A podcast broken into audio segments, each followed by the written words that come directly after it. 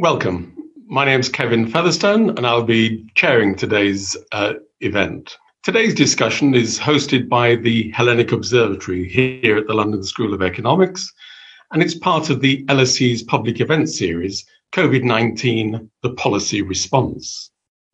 The pandemic, of course, has changed our lives. Our governments are struggling to cope with it. What do we expect from our governments in a pandemic and beyond? What do they expect of us? Governments across Europe seem to have adopted different strategies. Some went for early and strict lockdowns. Others relied more on the self-responsibility of its citizens. Some issued tough laws with almost immediate effect and severe penalties. Others followed behavioural science on how to persuade their citizens to behave in the desired fashion. Almost all governments said they were, they were following the signs. But what signs exactly? COVID nineteen has many known unknowns and perhaps unknown unknowns also. And what actually had the primacy, politics or science? With the confusion of the pandemic strategies, are our expectations of government changing? Some governments appear to have had more success than others. Our understanding of government effectiveness and the quality of institutions across Europe seems to be challenged by how our national governments have actually performed. As we plan for the pandemic, our expectations of what governments should do also seem to be changing. Governments have cast aside fiscal discipline and are busy spending to reflate their economies. Keynes seems to be back in fashion, at least for the moment. We want our governments to act boldly, and the E U once again seems to be at a crossroads. Chancellor Merkel, President Macron, and the E U Commission propose a recovery fund. By contrast, the so-called frugal four of E U member states are attempting to halt such grandiose plans or to revise them significantly. So the pandemic is raising new questions about governance and citizenship, and we're here to consider how much of a change we might actually be living through. I'm delighted to welcome our expert panel with three distinguished speakers, and I'm pleased to say three friends. They can guide us through these complex uh, questions as we look forward. Let me introduce them in the sequence that they will be speaking to us. Yorgos Gerapetritis is Minister of State of the uh, Hellenic Republic and Professor of Constitutional Law at the University of Athens. He's the author of a recent book with Oxford University Press on the new economic constitutionalism, exploring how economies had been, how economics had been elevated in our European governance before the pandemic, and we can consider the implications of E U governance going forward with him. Bo Rothstein is the August Röhss Chair in Political Science at the University of Gothenburg, previously at the University of Oxford. He is very well known for his studies on the quality of governance, how the quality of domestic institutions matters for policy delivery. Last but certainly not least, Amy Verdun is Professor in European Politics and Political Economy at Leiden University in the Netherlands. She's a leading scholar on the politics of the European Union and indeed on governance in the Eurozone. Recently, she has written about how the E U is responding to the COVID nineteen pandemic. I'm going to invite each of our panelists to start off with short kickstart presentations. We'll then have a discussion and I'll open the floor to a Q and A. So do please send us your questions. You can do this by using the Q and A facility at the bottom of your Zoom uh, screens. Please tell us who you are, and why not tell us where you're asking your questions uh, from, where you are, who you are and where you are. We'd be interested to know. On Facebook, if you're watching through Facebook, you can send us your questions as comments and they will be relayed to me. We'd also like to invite your comments via Twitter, and the suggested hashtag is hashtag L S E COVID nineteen. Today's discussion will be recorded and we hope to make it available as, as a podcast to be downloaded uh, shortly. So let's begin. Greece seems to have managed the crisis very well. Yorgos Gerapetritis is at the centre of the Greek government. So, George, I wonder if you could tell us why you think you've been successful and what you think the legacies of your uh, successful management might be. George. Thank you, Kevin. It's a great pleasure and honor to be here with you today um, to share my opinion with you, uh, with the distinguished members of the panel. Um, and it's always, I'm always delighted to be uh, among my uh, friends with um, the um, Hellenic Observatory of the L S E. So I think there are three grounds uh, why the uh, Greek government managed to uh, uh, successfully handle the tremendous uh, crisis um, that has erupted uh, over the pandemic. The first is cognitive adherence, the second is social cohesion, and the third is the institutional aspect, which is the uh, smart state. First of all, cognitive adherence. Um, the truth is that the main policy choice that the government made uh, was to attribute health, uh, the overriding value over the crisis. So, Um, in response to what comes first uh, over the pandemic, the response of the Greek government uh, was human life at the expense of other stakes, including the uh, financial aspect. Uh, indeed, there has been a, a huge problem with the uh, financial situation in Greece and elsewhere. Uh, yet, it was uh, our firm belief from the first um, instance that uh, we need, first of all, to safeguard uh, people uh, and their uh, lives. After having established this, um, we uh, introduced uh, a wide committee of all the epidemiologists in Greece. Um, So twenty-eight uh, professors uh, of all Greek universities, uh, which were focusing on the pandemic aspect. Um, and then we strictly adhered by their uh, guidance throughout the four months of the uh, health crisis.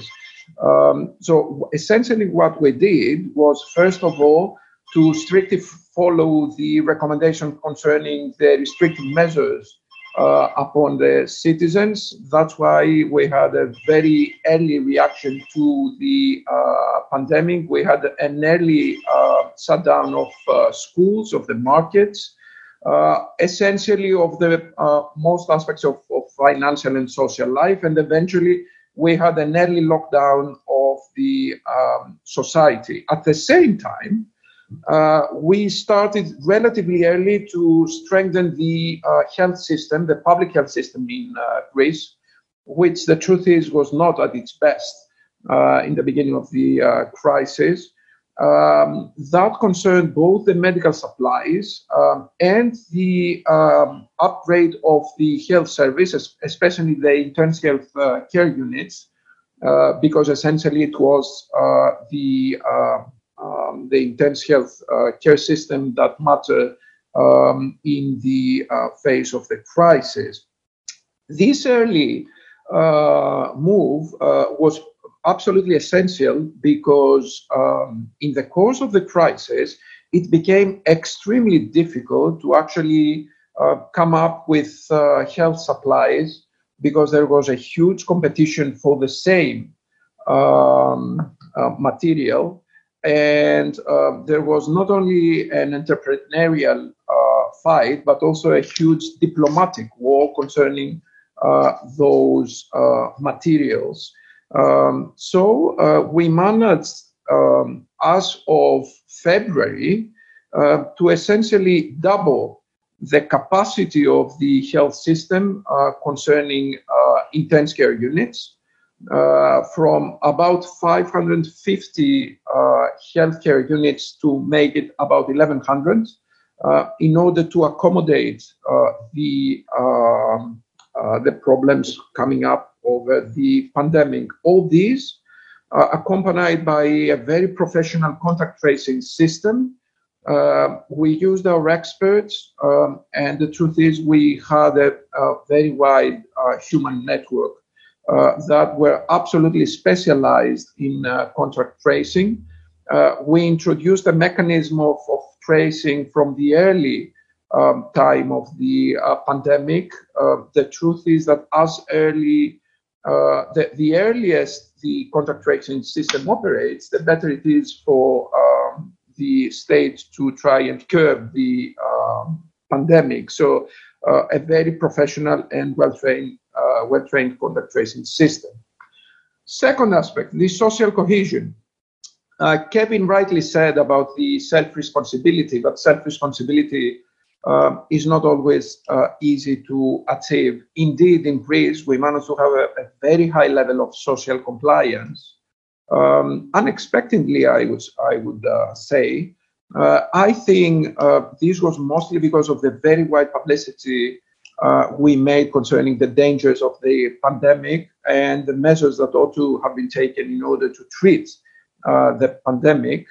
But on the other hand, what was really essential, I think, was that we had a, a daily press conference at a set time, uh, six o'clock in the afternoon. Um, we had a press conference with our uh, chief epidemiologist um, and uh, our chief politician concerning the uh, civil protection. Uh, indeed, it was very interesting also as a political experiment, because um, we had a tremendous success concerning um, this broadcasting. Uh, more than fifty percent of the Greek population were on their T Vs at the time of, of this uh, screening. Everybody was expecting um, to watch this conference, this uh, press conference, um, and everybody was actually discussing about this. Uh, It was a presentation of, of the daily data concerning the uh, pandemic, but also every single day, uh, there was uh, a Q and A uh, coming not only from uh, the press, but also from the citizens. And there was a special topic daily concerning a particular aspect of the uh, pandemic. Um, on the top of this, we had regular uh, announcements made by the Prime Minister himself. Uh, the truth is that the Prime Minister took over to communicate the message, both in terms of self-responsibility and in terms of the um, state activity. So the Prime Minister uh, was always there, uh, and um, according to all data, uh, that was a major aspect of the success. Further, concerning the social cohesion issue, I have to stress the point that there was a tremendous um, collaboration between the state and, uh, and the private um, actors. Um, there were huge state-private partnerships um, that ca- came not only Uh, from the uh, medical market. Essentially what happened was, under a state umbrella, both private and public um, medical uh, healthcare systems uh, were um, introduced. So we had a single unit uh, to provide health uh, in Greece. Uh, and on the top of this, we had a tremendous uh, level of donations. Um, we managed to mobilize uh, the not only the um, wealthy people and uh, institutions of Greece, but we made a, a worldwide campaign uh, of Greeks all around the world. And uh, eventually we had uh, an amazing one hundred million euros of uh, private donations, especially for the treatment of the uh, pandemic. Finally, last but not least, the uh, state reaction, the smart state.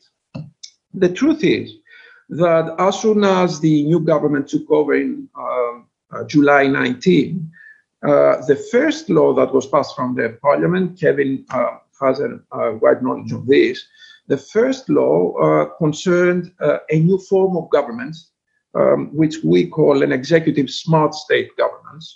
Um, that uh, system introduced a very centralized system of uh, decision-making, a top-down uh, policy-making uh, system. Uh, we introduced at our very early stages uh, a central digital system of uh, surveillance and coordination, coordination of the governmental action. um, essentially we switched the model of Greek government, which was traditionally beset by a bottom-up system of politics. The ministers had essentially the strong power to introduce uh, their policies in their respective uh, material um, of uh, ministerial uh, decision-making. Uh, instead of this, we reversed the position so as a very central top-down uh, policy-making uh, was introduced. Now, why this was important in the face of, of, of the facts of the pandemic?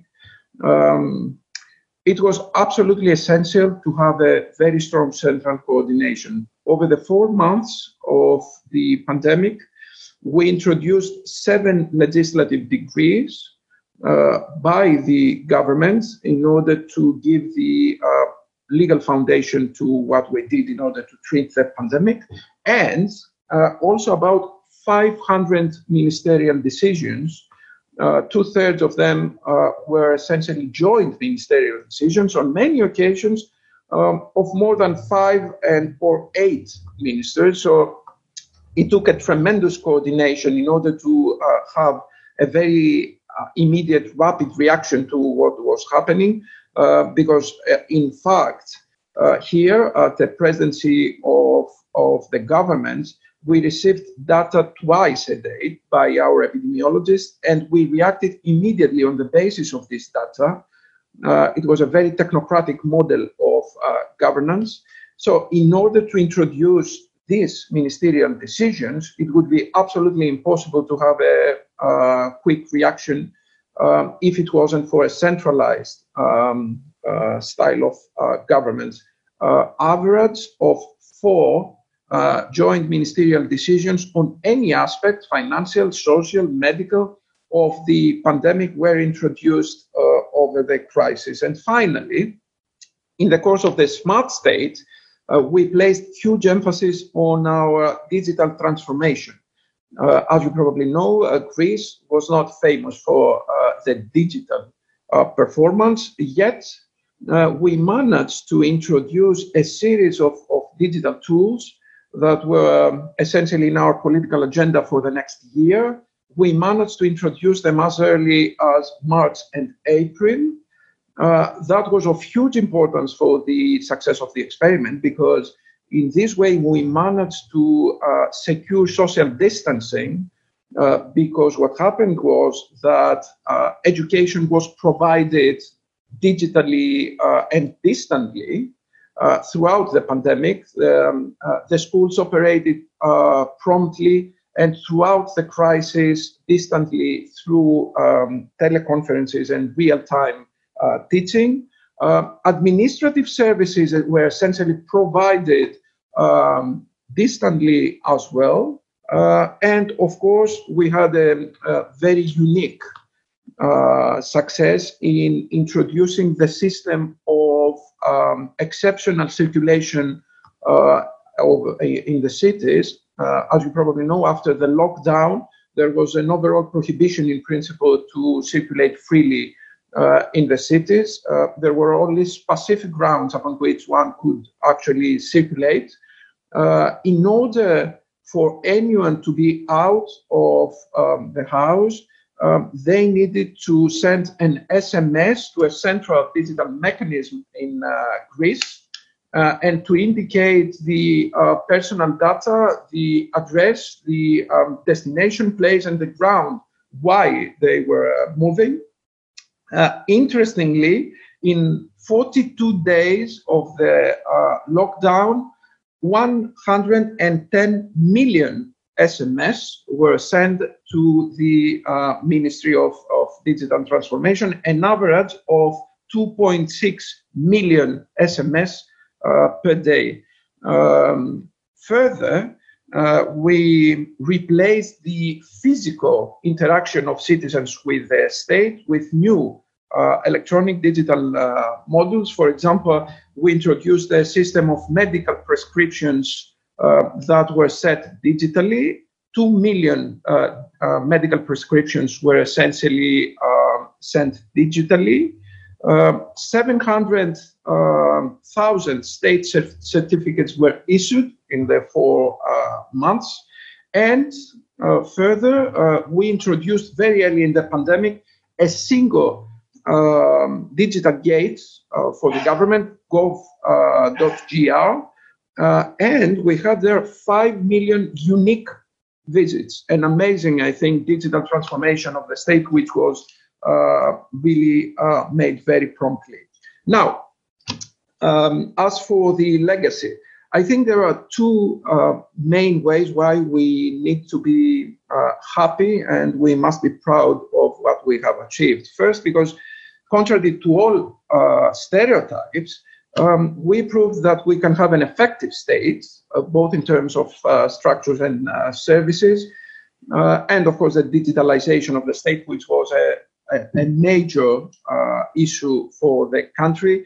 Uh, now that we're opening to tourism as of Um, July first, tomorrow, um, I think it's important that we show to the world that we can uh, also be very um, strong and powerful and coherent in terms of the state services, uh, because people need to feel that they're safe when they're coming to Greece. Now, the second stereotype that we managed to uh, combat um, was that we Greeks can um, obey to the rules.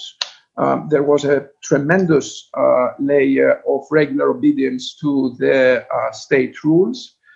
Um, I think that was made possible basically because people were actually convinced uh, by the technocrats um, that the right thing was made throughout the crisis. There was a new and solid uh, level of trust between the state and the society. Uh, in theory, one could say um, of a new type of, of democratic legitimacy and output uh, legitimacy, which is based not only on uh, democratic processes, but also on the effectiveness of, of the state to immediately respond to uh, the needs of the uh, society. I think it is very important, uh, concluding, uh, Kevin, to indicate that in spite of, of the problems, we didn't encounter any problems of democratic deterioration Um, that we unfortunately saw in other uh, European states. The parliament, the Greek parliament, remained in session throughout uh, the pandemic. Um, there were um, legislative decrees and laws coming to the parliament every single day. The parliament, of course, operated with a limited number of uh, parliamentarians, but everybody could rotate in order to effectively participate in the parliamentary uh, sessions. It is important that all the executive acts that were introduced were eventually um, uh, set to the parliament very, very promptly. The constitution provides that there is an exceptional legislative power to the government to introduce emergency measures. It happens to all constitutions throughout the world. Um, our constitution gave us the possibility to introduce such measures. We did, or we introduced seven such um, decrees, but instead of forty days that we had the time, uh, the deadline to um, actually uh, subject them to a parliament, um, we only had a, uh, an average of seventeen days. seventeen days after the uh, enactment of the decrees, we introduced them to the parliament.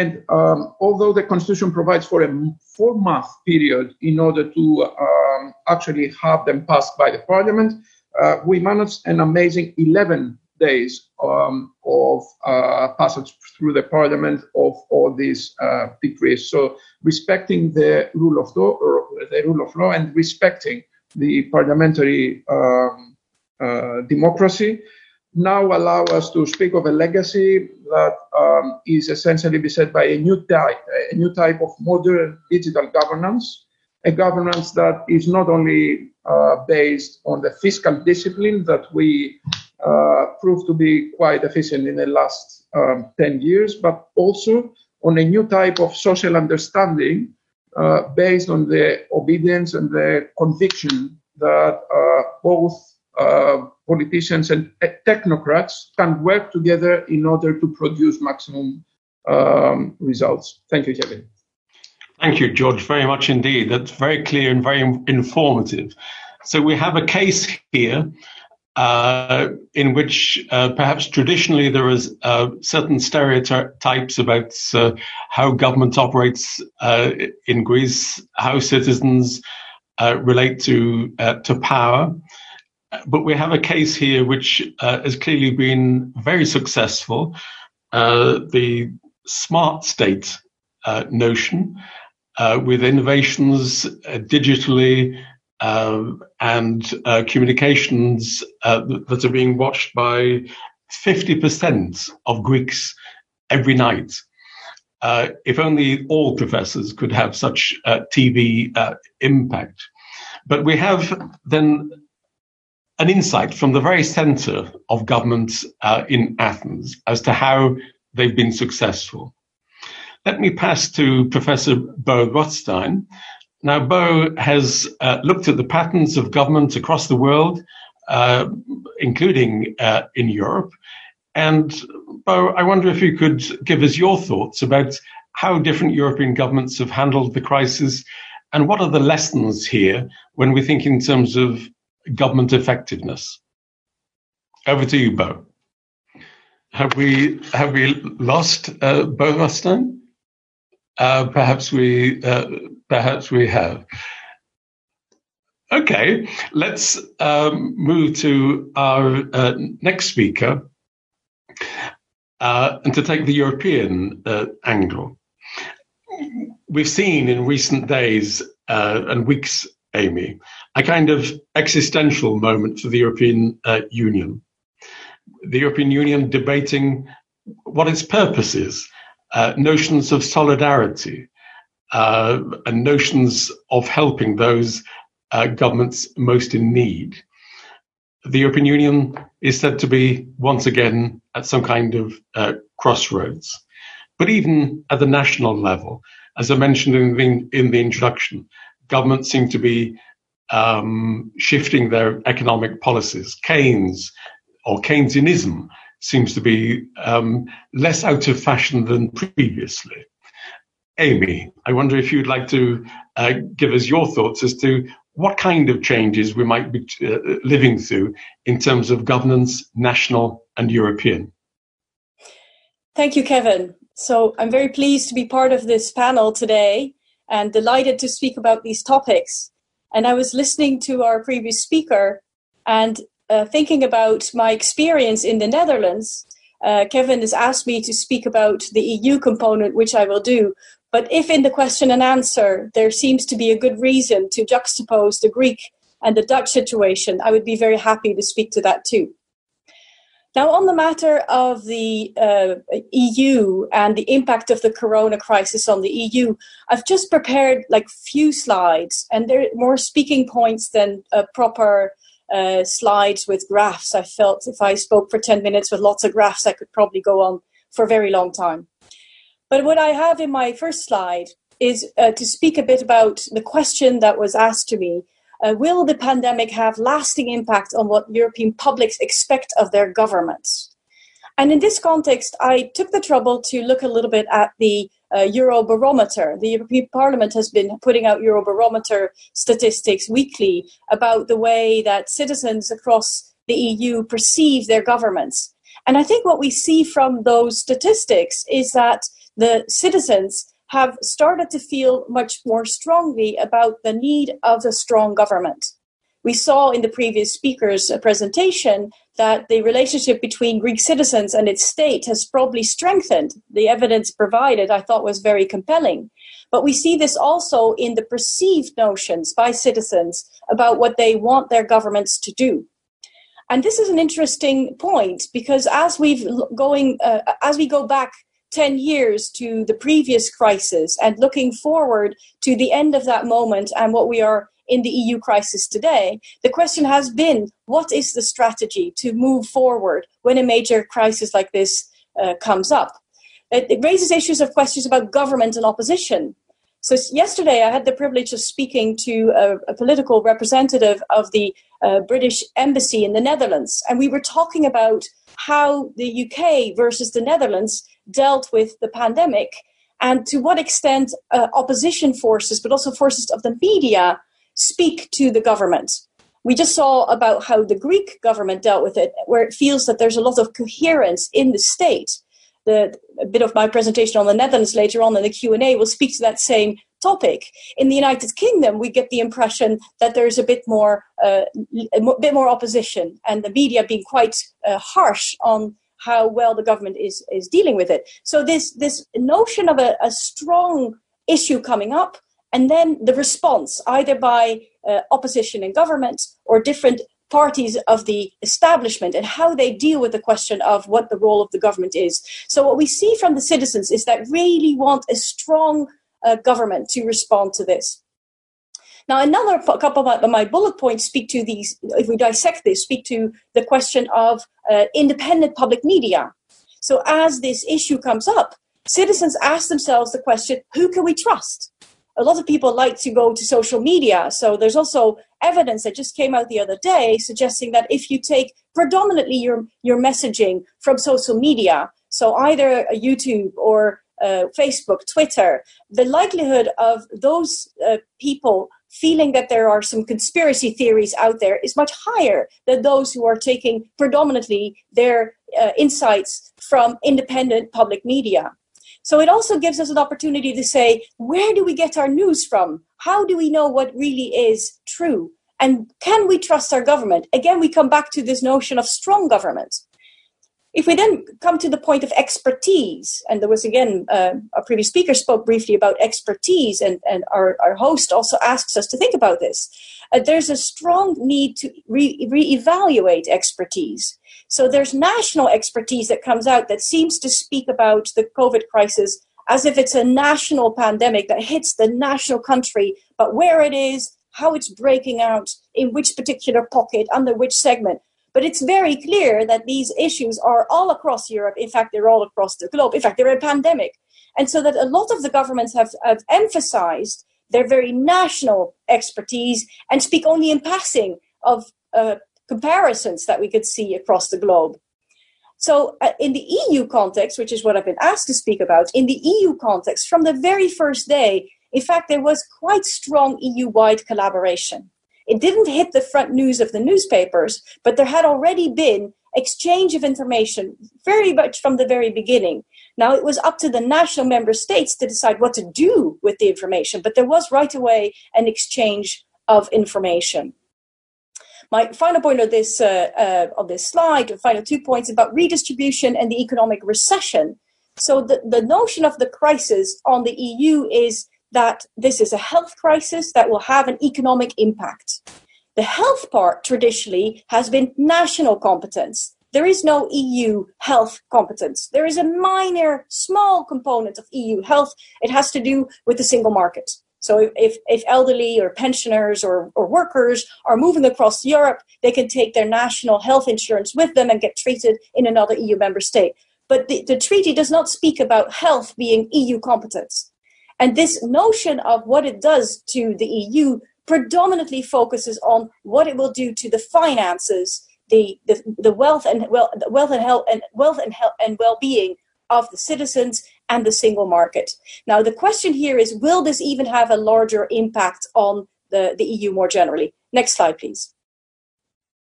Now, if we are thinking about uh, the uh, convergence towards a more activist state in the economy, we right away ask ourselves these deeper economic questions.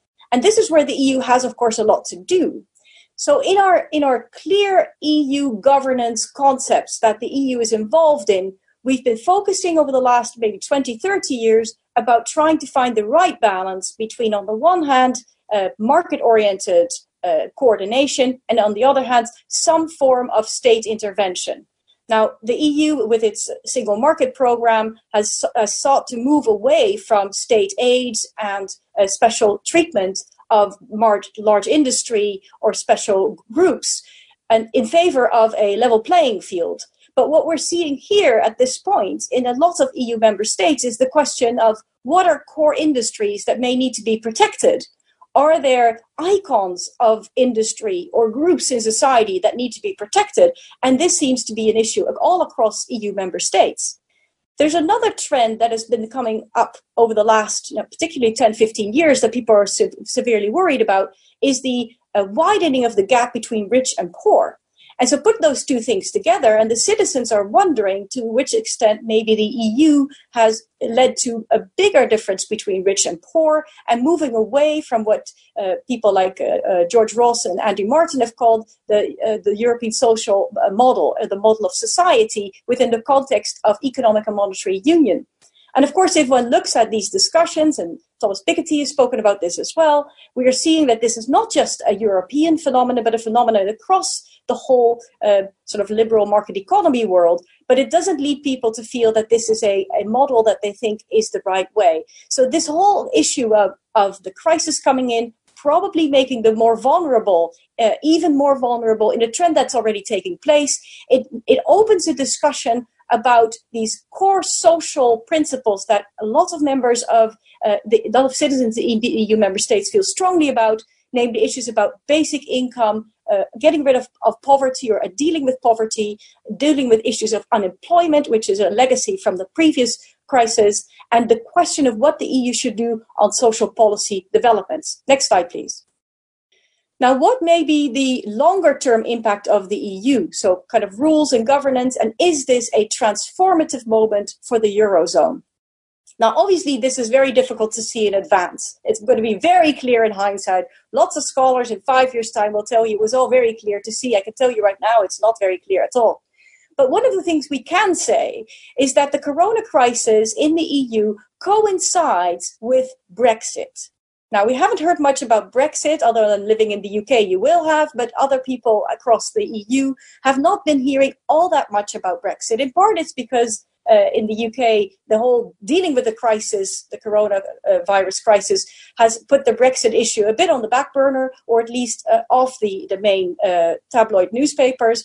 But of course, Brexit is, is having to be dealt with, and we have not heard of a a request for an extension, which means that all of this has to happen within the twelve-month period, including ratification. And the lawyers are having their, are up in arms that this is close to impossible to, to take place. So Brexit is very likely to happen, barring some absolute catastrophe I can't even imagine.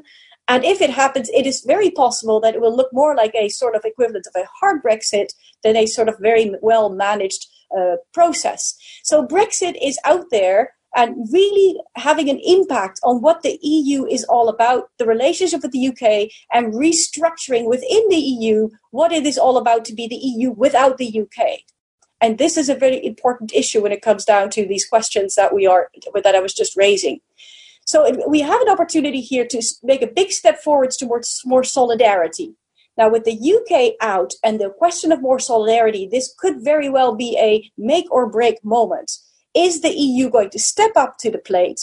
The U K, which is one of the member states that traditionally had been more critical about more social policy or a, a stronger involvement of redistribution of the E U. So this is a, is a moment where this, this could happen. So we see, in a sense, a renewed European integration spirit. And uh, Kevin van der Ston already mentioned this at the very outset, a proposal supported by Merkel and Macron on a recovery fund for the E U, which would put a lot of money into the hands of those who need it in either the form of, of grants and loans. And the, the discussion between Merkel, Macron and the Frugal Four is about exactly under what conditions and how do we, how do we get there. Next slide, please. So if we think about all of this together, I would argue that we are indeed at an important turning point. And if it is taken in a proper way that gives a lot of the citizens of the E U a sense of feeling of belonging, that their issues has been de- have been dealt with, that the member states across the E U feel that the E U is looking out for their interests, then this could very well be a, a turning point uh, in the E U's development. We may see a move from a, a more uh, easy negative integration component to a more positive integration component, but more state activism and more uh, a, a stronger role for the E U for coordination and possibly also redistribution. As I mentioned already before, there was in fact quite a bit of E U involvement in crisis management, not necessarily at the front burner, but we'll see maybe this happening uh, a bit more also as we see research on this topic. We also see the start of a post-U K E U, and so this having this really large crisis coincide with this moment where the E U has to rethink what it's all about, given the, the departure of the of the U K, uh, offers an opportunity for the E U to reinvent itself. So the importance of collaboration in areas of pandemics, health, and expertise will also further be integrated into what the E U is all about. Next slide, please. Okay, and that's my that's my final slide. Thank you for your attention. I've put two um, uh, recent publications of mine up here. Anyone who's uh, seeing this on their podcast can can hold it still and, and click on that if they so wish. Otherwise, I give the floor back to uh, Professor Featherstone, and, and thank you for the opportunity for speaking here today. Thank you, Amy. That's a very nice compliment to what we've uh, heard uh, from George. Uh, I understand Bo Rothstein, uh, we've lost him uh, through the technical uh, connection. Who said Zoom was so um, liberating in these circumstances? But uh, let's connect to what you've both been uh, saying. I guess there's a, some uh, theme here, isn't there, about uh, whether we're li- living through something unique because of emergency politics, something about the nature of an emergency which overcomes pre-existing weaknesses, uh, difficulties, uh, legitimizes new kinds of actions, taboos are exploded, uh, et cetera. Picking up a theme that I think you're both uh, very familiar with in your own work, um, I wonder whether the pandemic, in encouraging people to think more in terms of experts, science, a kind of cognitive uh, legitimation, as it were. I know that uh, George has uh, spoken in his recent book, uh, written in his recent book, about uh, deliberative uh, democracies and uh, of the importance in the world before the pandemic, the importance that economic governance in the European uh, Union uh, should have a more deliberative, expert-orientated um, uh, character to it. So building on what Amy was also saying about a shift, uh, as it were, away from fake news to us listening to uh, scientists and experts, I wonder whether you could both comment on whether you think this is just something unique because of the nature of an emergency. An emergency, by definition, doesn't last, or whether this is something which might take us towards a more um, experts-orientated legitimation, uh, a kind of deliberative uh, process of our democracy, more reflective Uh, in that way. I wondered, uh, as you've written about it, George, if I could ask you to start off on that point. Thank you, Gavin. Um, thank you, Amy. Uh, it's been wonderful to hear what um, you mentioned. I fully agree on, on most of it.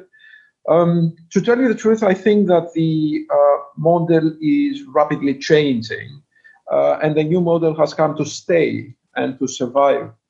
Uh, the truth is that throughout Europe, there was um, a wide mistrust uh, concerning what we call technocracy, that is cognitive knowledge through politics. Um, and um, this was the discussion uh, throughout the life of the European Union. We all know about the classic dilemma uh, concerning the democratic deficit of, of the European Union, which uh, essentially consisted of this type of grey government through comitology, uh, essentially technocracy. Um, in a way, I think that the health crisis has contributed immensely in changing the perception of how cognitive knowledge could operate in uh, politics. Um, the truth is that expert knowledge has always been part of uh, reason, but not always part of politics. Um, and I think we're rapidly moving to a new level of, of governance where um, the scientific knowledge, uh, data-based politics, uh, will be essentially the unique model of um, decision uh, making. That's why I mentioned that I feel there is a very rapid transformation from the uh, input legitimacy, the classic process democratic legitimacy that everyone of us uh, knows from uh, the academia uh, to a new type of uh, legitimacy, which is uh, ongoing. Um, it's more accountable to people because it's uh, uh, all uh, at all times uh, in front of the people. So um, a government should only should not only be uh, legitimate through the democratic process, but should also be legitimate in terms of uh, the actual successful uh, treatment of hard cases uh, in politics. Um, and I think an important aspect of this is um, the deliberative uh, aspect of uh, democracy. As Kevin mentioned, um, I think the basis for this new model is that we need to be absolutely ready uh, to change our minds about things. Um, I think it is very important to have a Uh, a firm conviction that uh, policy choices uh, are not based on political priorities, but, but must be based on, on uh, technical data. Um, and uh, this is why I think that there is a huge in injection of, of, of uh, cognitive uh, knowledge to the uh, political process. Uh, in my eyes, Um, the um, the new type of, of, of confidence between the state and, and the society is essentially uh, built up through this new uh, form of uh, cognitive knowledge, um, and I think there is no really way back.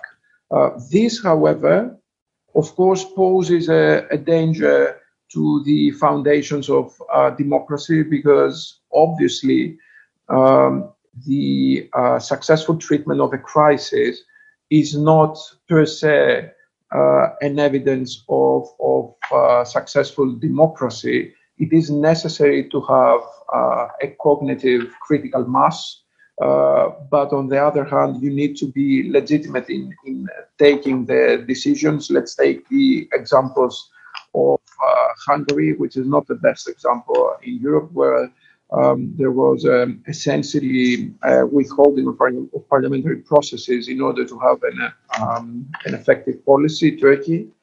Um, so we need to preserve the democratic legitimacy, the democratic foundations of the polity, but um, we need to enforce legitimacy with a new aspect of uh, science-based politics, a new deliberative aspects. We need to take decisions through reason, um, and I think people are very ready to just address uh, these new issues in uh, democratic um, government. I think this new model um, will um, stay here as a new but important aspect of uh, our current democracy. Thank you, George, very much. Um, Amy, experts are back in fashion. Are they going to stay back in fashion? It's interesting, Kevin, because when we first met, you mentioned that we're, we go back a long time. Uh, I had a, a serious interest in uh, the role of expertise in monetary policy. And I followed that, obviously, along uh, all these years. But it, it does remind me a bit of what we used to think about the role of expertise in central banking, as if a, a central bank would know exactly what the level of price stability would be, and therefore politics would have nothing to do with it.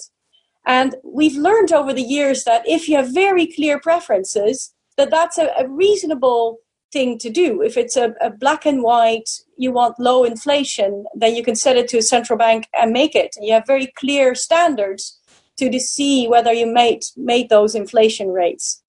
Now, on a, on a COVID crisis, when the When the crisis is immediate and you want to reduce the number of people who are being uh, affected by COVID, and, and you want to flatten the curve, for, for the immediate run, especially those countries who have insufficient capacities in their hospitals and are worried about having to triage which pa patient is going to be treated and who is not, because if they're in hospital, they may still survive, but if not, they're going to die.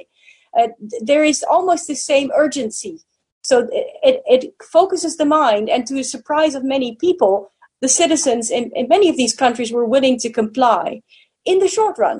it did mean in a number of countries that uh, lots of people lost their jobs, and maybe they're able to survive for some time at home without a job that requires that you go outdoors. But there comes a point where the actual triaging of who might be ill or not, and people starving because they have no food, uh, becomes no more, uh, no, no much, not as much a, a black and white issue where you could decide on a certain percentage, but where you have to make real trade-offs about whose livelihood is more important than somebody else's livelihood. Now, in the immediate crisis, that seems to have been uh, put to the side. And a lot of these advanced economies had sufficiently strong governments with sufficiently strong budgets and, and possibly the help of the E U down the road to help them out in that immediate crisis. But there will come this very difficult moment, where the economic crisis that is coming up, where the answers may not be so black and white, where very difficult questions will have to be made that are profoundly political.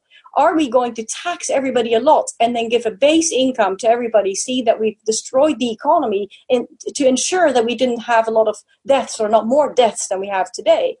And of course, there is a profound difference between the young and the old. This particular pandemic hits those people fifty and up much more severely than it does those under fifty. And those between twenty and zero, in fact, or between eighteen and zero, can't vote. And they are not particularly informed about the very strong uh, de- uh, correlations between uh, reducing our economic activity and how that might affect some people in in, um, in precarious work.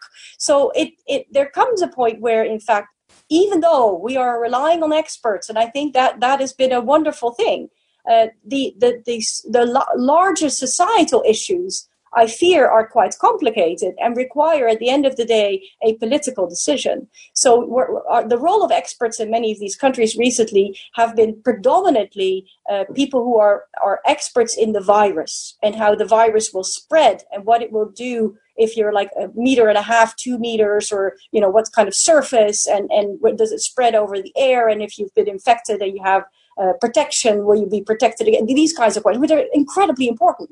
But th- this next level of problems that the, that that the COVID lockdown in various forms has has led to, uh, I think, is something that will will require, if we are going to go along the lines of of experts, we will need to include people who are representing the economics discipline, political scientists, sociologists, educational experts, so that we, we think about the cost to society of having these particular measures and what happens down the road. Thanks, Amy, very much. Uh, let's go to some of the questions which are coming in, which are great questions, and pick up some of the themes that have just been uh, mentioned. We have uh, Victoria from Um, Oklahoma uh, watching us, and she asked the question, uh, what can the E U do about member states uh, that have responded to the crisis in ways that actually decrease democratic deliberation? What should the E U do uh, in uh, such cases? And you've both written very profoundly about uh, governance at the European Union uh, level. But I wonder um, what you think the European Union uh, should do when we have the mother of all crises, when some E U member states seem to uh, be shifting away from established democratic processes, democratic norms, uh, et cetera. Should we just tolerate that and, and uh, w- wait for a better uh, tomorrow, wait for things to come right next time? Or should the European Union act in order to uphold certain democratic norms across our member states? Uh, George, do you want to um, comment on that?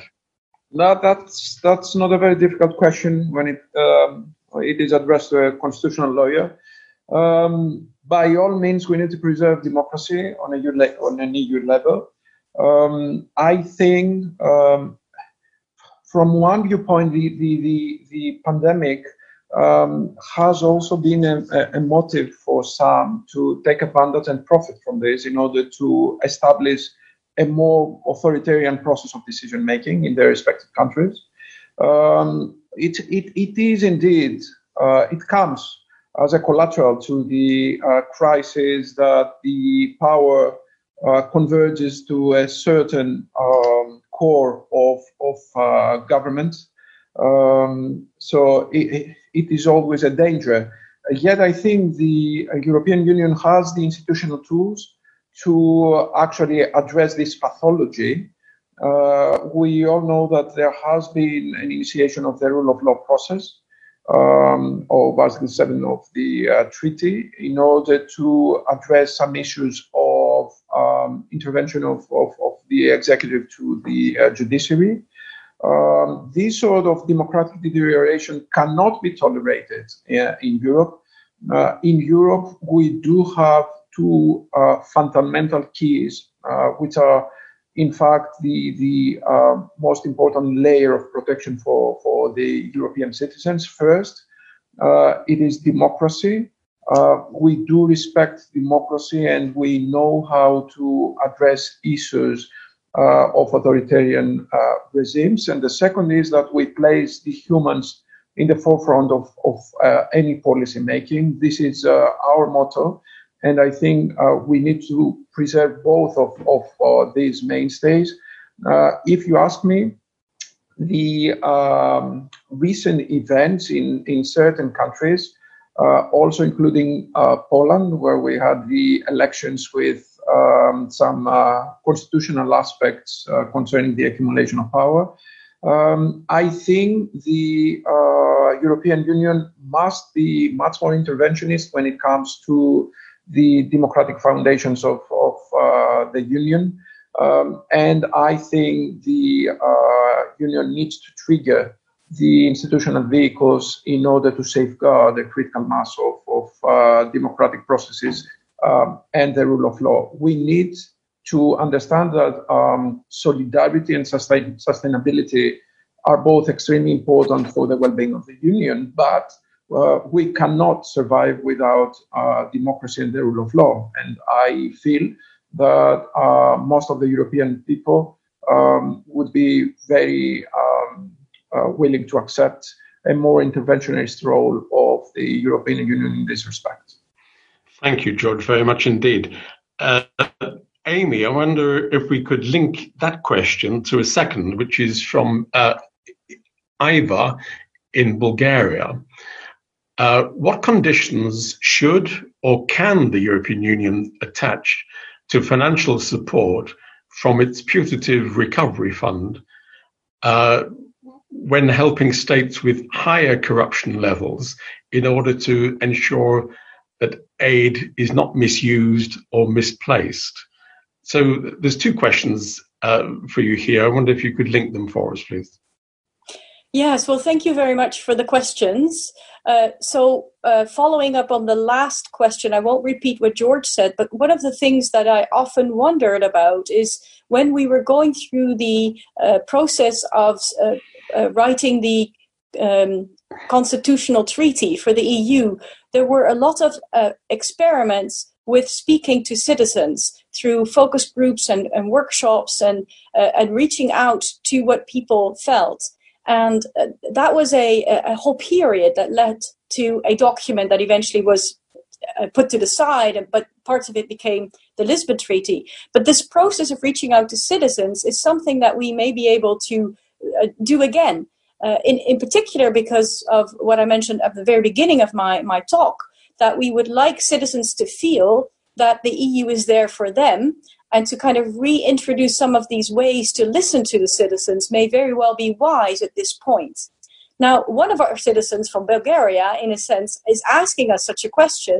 And if I were to speak on behalf of those who study the E U and think about how the E U can play a role in this regard, I would say that one of the discussion points that we have on the table now, in uh, the next two weeks a decision will be made, is under what conditions will the E U be willing to fund the member states? And the debate on the table is exactly that. Should grants be made available that don't have to be paid back? Uh, but then the question still remains, how do we double check that those grants have been spent well? Or do we put in place loans that are going to be given and have to be paid back? And again, the question becomes, will there be any strings attached? Will there be a requirement for member states to improve, for example, on how they generate their own income, or, you know, are they going to do something about restructuring their economy, which is usually a way of saying cutting on some of the expenses or being able to draw in more tax money. Now, these things are uh, not only exactly the same as corruption. It is the question of whether the E U would be able to have some say over which part of the uh, public finances of a state are not working so well.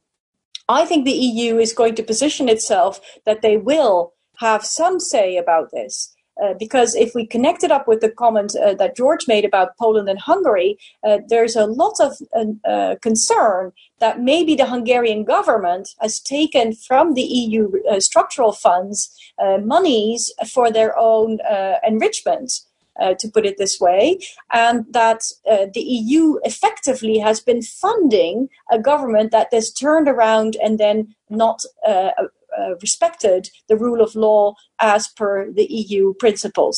So I think this is a very important point that needs to be in such a package, that we are absolutely sure that the citizens can be uh, rest assured that the money is not going to go in the hands of those who didn't deserve it. Can I make an additional comment, Kevin? Of course. Um, I totally agree with what Amy said. I just wanted to add two uh, small comments. The first is that we uh, obviously need to have a double conditionality on the um, next E U uh, recovery fund. Um, I think the first conditionality should be uh, the um, the treatment of, of, of the funds in a way that secures um, an open government, transparency, and good use of, of uh, public funds. On the other hand, uh, for me, it's very important that these specific uh, funds are used not only um, in support of, of the current generation, but also uh, for the use of, of uh, the future generations. The truth is that we are in a very critical moment. Uh, we need to consider the future uh, generations, the social sustainability uh, for the future. Uh, we need to address issues uh, that um, will be very keen in the near future.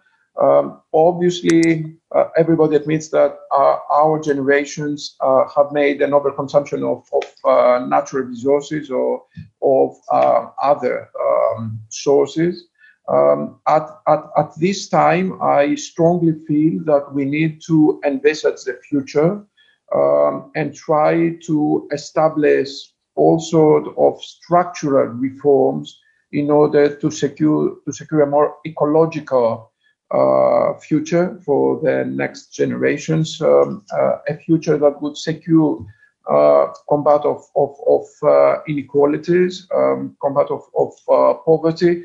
Very basic key principles that need to be uh, addressed alongside with the uh, financial stability of uh, the states. The second comment uh, has to do uh, with the uh, central health policy of the uh, European Union. Uh, the funds uh, and the way uh, these funds are going to be treated by the member states is important, uh, but also we need to consider the um, the medical uh, aspects of the situation. We need to make sure that within the European Union we do have the mechanism in order to have a line of production for the vaccines, for the medicines in order to combat the uh, virus. This is of acute importance for uh, Europe. Uh, at this moment there is um, a war, uh, an entrepreneurial war, uh, among the uh, medical enterprises and the industries in order to uh, get the I Ps of, of um, the new vaccines and treatments. Um, this war uh, needs to uh, address social issues. Uh, Europe needs to operate unanimously on this. We need to secure that uh, we produce uh, Europe-wide Um, those vaccines and medicines at, at uh, relatively low cost, and that all people are guaranteed access to um, uh, these vaccines. This can only be made through a centralized initiative of, of uh, the European Union, I am afraid that no state um, can individually uh, treat this uh, problem, and I think this should be set highly on, on the European agenda. Thank you. Thank you uh, very much indeed. Uh, there's a question here which is specifically on Greece, so if I could uh, w invite George to comment. This is from Dimitris in Greece. We know that the services sector of the economy is likely to suffer sustained losses over the next five years. What does that mean for the Greek government's economic strategy during the current electoral cycle? What will fuel Greece's recovery? Um, this would need at least half a, half an hour more, Kevin. So um, we I'll, I'll give you two minutes. We could just organize another meeting concerning the financial recovery of Greece. The truth is, as Dimitri said, that um, Greece uh, has an over-reliance factor upon um, uh, the services uh, actor of the uh, economy. Unfortunately, throughout the last decades, there has been a transformation of the economy from the uh, production to the services, and now we're absolutely uh, reliant upon the, uh, the touristic interest industry. Uh, and of course, that makes the Greek economy very vulnerable to events such as the pandemic. Uh, now, um, coming back to this, the Greek government has tried to um, secure all possible funds Uh, for the touristic industry. We have secured that um, the labor force remains within the touristic industry. Greece was, I think, the only country throughout Europe uh, that made a very innovative policy to uh, actually uh, give motives to all enterprises in order not to release uh, their uh, labor. Um, and indeed, we didn't have any dismissals from uh, uh, industries, um, nor redundancies uh, from existing industries. I think we have done relatively well, yet uh, the problem is yet to come. Um, as of tomorrow, uh, tourism is open again. We expect that we're going to have uh, a twenty to twenty-five percent of the income coming from tourism in relation to uh, the last few years. So Uh, we definitely suffer a loss of seventy percent uh, or more of the uh, national income. We're prepared for, for this, um, and we really rely upon the uh, next E U funds as well. Uh, but I think uh, this is the moment to actually start discussing about changing the actual mixture of uh, the Greek economy structurally, Uh, just to revisit the situation to see whether we should just orient the uh, resources towards another model of, of um, economy in Greece. Um, I think we should definitely make an effort to try and moderate reliance upon the uh, services. Um, the, the government has uh, decided to uh, address this issue, and we have mandated uh, a committee of experts, uh, which is led by uh, Nobel laureate uh, Pissarides, uh, to come up with uh, a new financial scheme for the country. Um, now that we expect to have adequate funds in order to reorganize structurally the Greek economy, and we're very positive that uh, by mid-October, and I say mid-October because this is the deadline to submit um, the uh, national proposals for the uh, recovery fund, uh, we will have an overall holistic strategy concerning the Greek economy in order not only to make uh, people more comfortable with their uh, financial destinies, but also to intervene Uh, in a more productive and long-term way in the Greek economy and actually change the orientation uh, towards a more uh, reliable and viable uh, mixture okay. of economy. Thank you very much. Let me take the opportunity to saying that uh, Professor Christopher Pissarides is not only a Nobel Prize winner in economics, he's also professor at the London School of Economics. Um, there's a question specifically on the Netherlands, uh, Amy.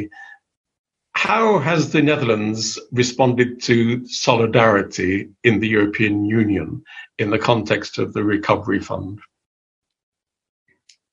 The the whole matter around solidarity uh, got off on a bit of an awkward start.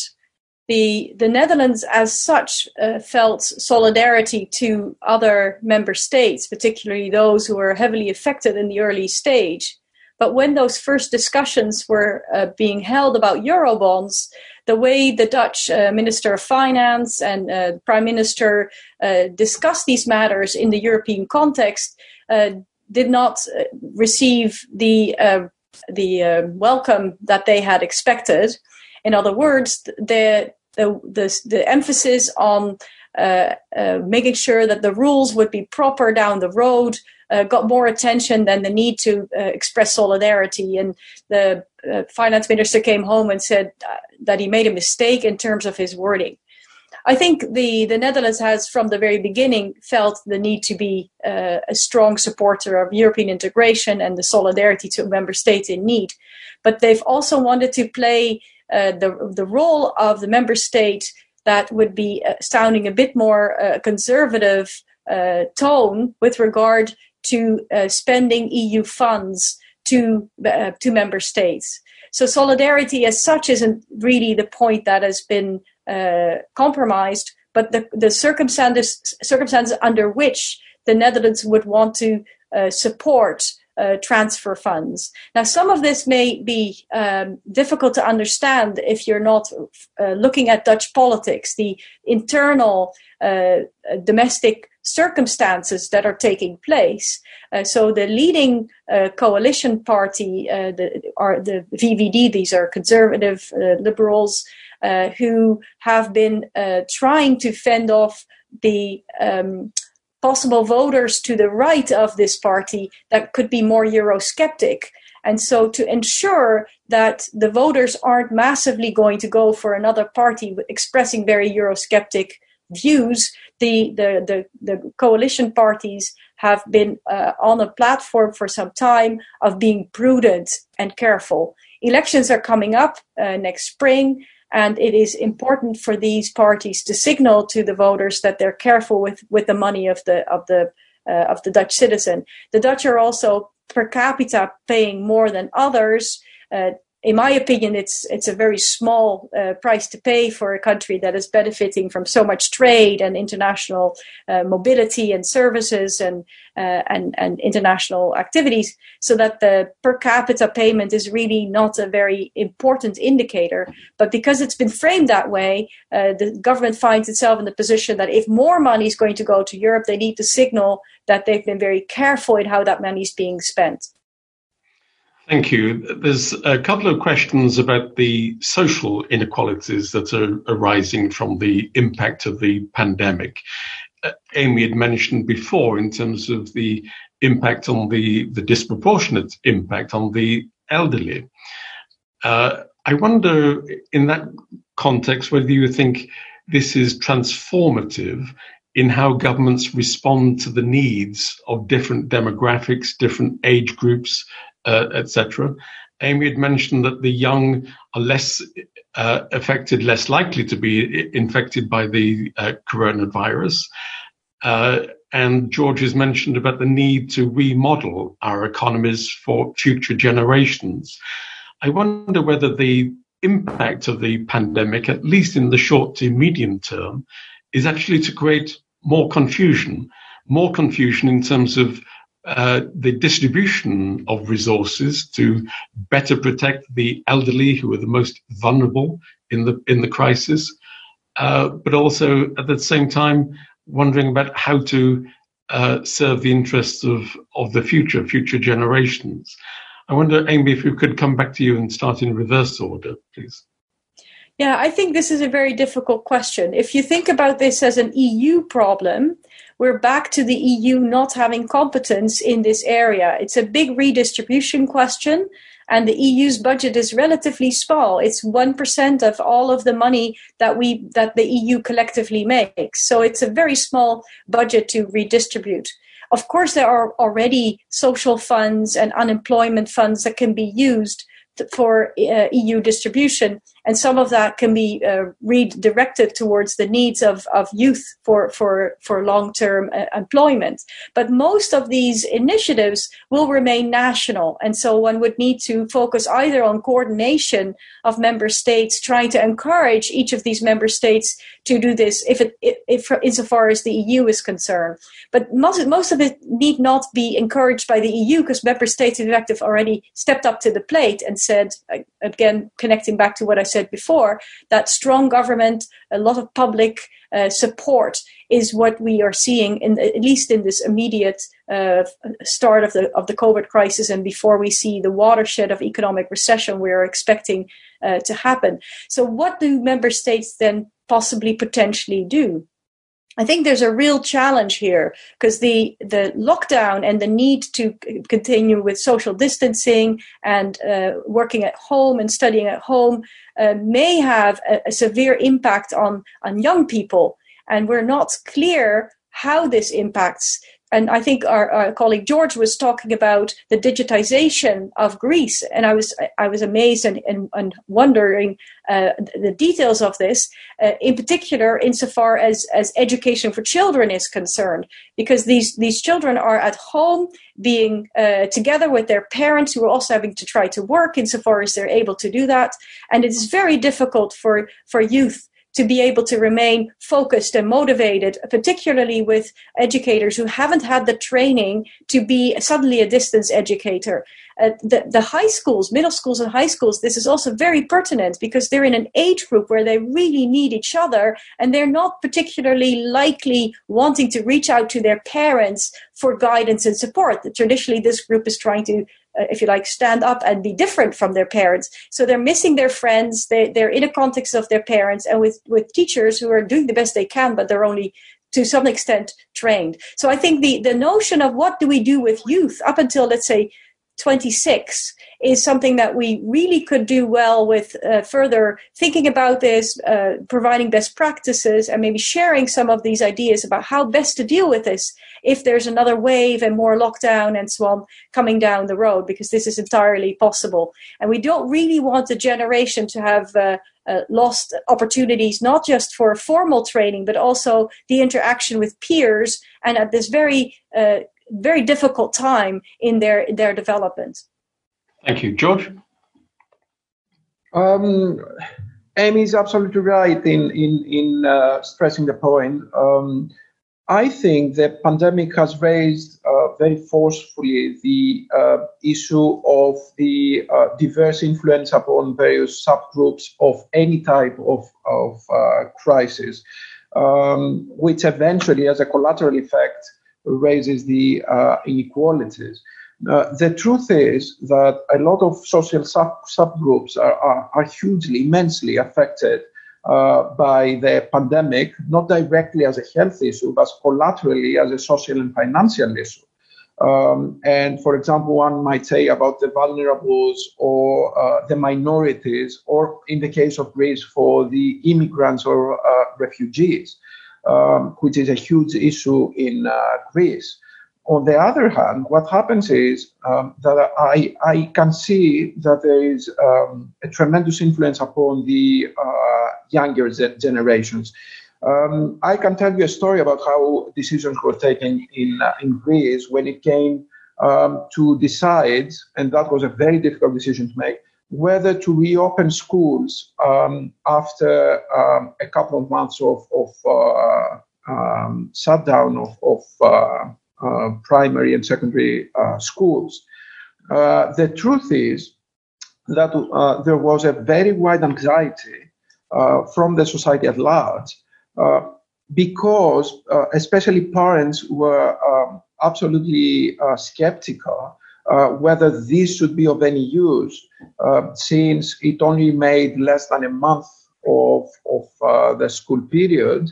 Um, the um, actual added value from an educational point of view wouldn't be tremendous, uh, the truth is.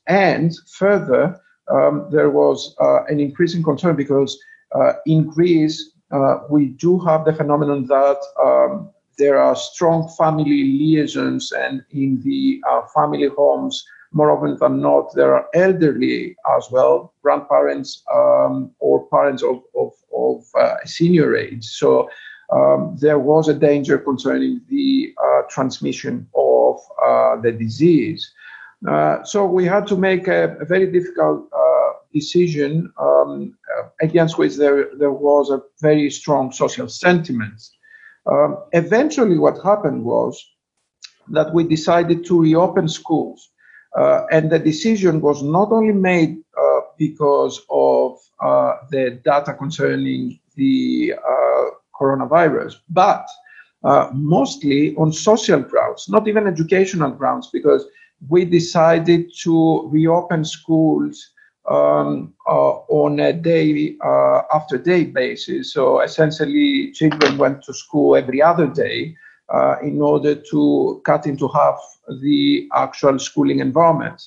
Uh, the major reason why we decided to open schools was because we um, saw that uh, there was an emerging gap uh, concerning the quality of education uh, provided to uh, the youngsters, because um, as you can imagine, uh, there was a huge variation Uh, in school uh, concerning the uh, distant and digital learning. Um, some schools, mostly the private schools with adequate financial resources, introduced very high-tech systems of distant learning uh, through which um, children could um, uh, pile up their knowledge and go on with uh, their syllabus. Whereas on some occasions in, in uh, public schools um, or in schools where internet was not as strong or where technology has not arrived to a large extent, uh, we did encounter incidents of uh, low participation to distant learning. So the situation was that there was an, an emerging uh, social inequality. Um, we thought that this was uh, unacceptable, and we had to take the risk to reopen schools um, in order to mitigate Um, this phenomenon. But the truth is uh, that uh, the more the pandemic goes on, uh, all the collaterals contribute negatively uh, to uh, social inequalities, and we need to come up with a cohesive strategy in order to reverse uh, this trend in all ages and in, lo- in all layers of society. Thank you very much. We're going to run out of time, so I and I can see before me many questions, and I know I'm going to be criticised for not selecting uh, so many uh, of these.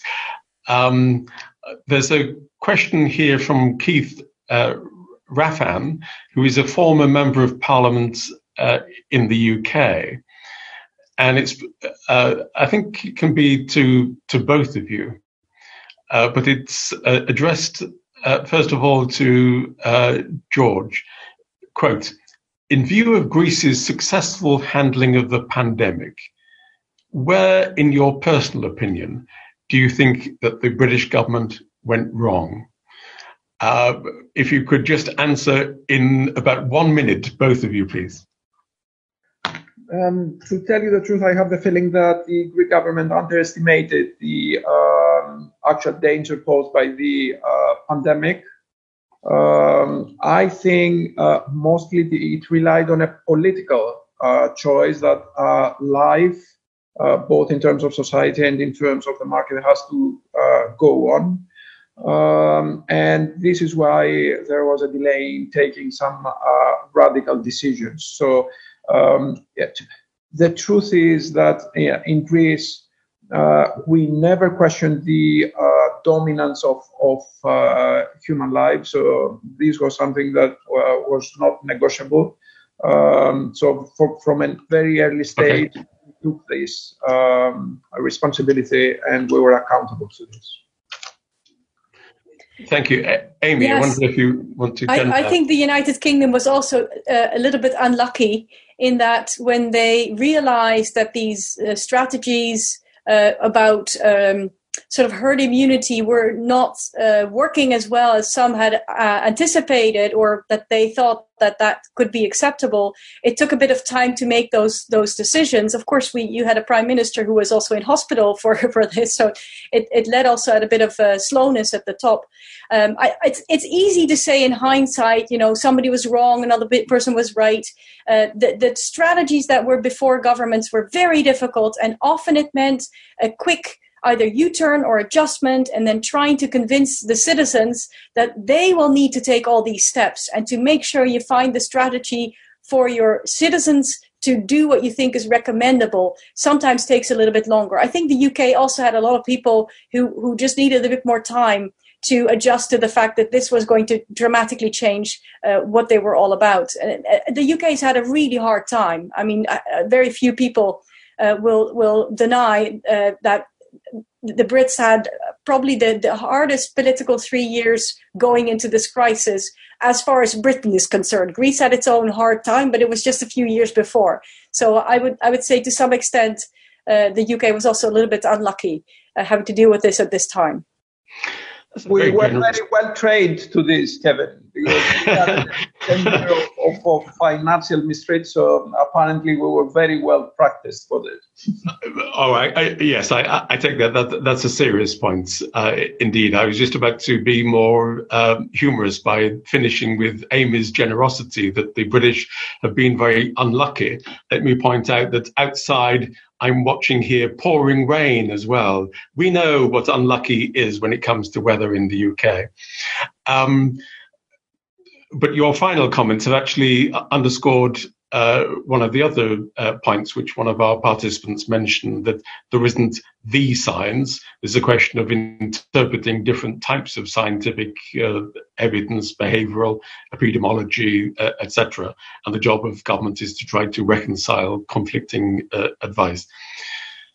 So let me, first of all, um, thank all of our participants Uh, for your questions, and again I apologize uh, for not being able to take more of them.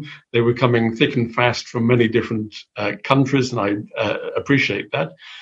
But all your also your questions are testimony to the quality of the comments and the insights that we've had from our two distinguished uh, professors, uh, Yorgos Gerapetritis and Professor Amy Verdun from Leiden University in the Netherlands. I, I I uh, regret that uh, Bo Rothstein wasn't able to stay with us for technical reasons. I'm sure uh, we can invite him on a future occasion. But for now, for the Zoom, uh, thank you for joining us for this uh, COVID nineteen L S E uh, program. Uh, you can find more information about the COVID nineteen events of the L S E on our website.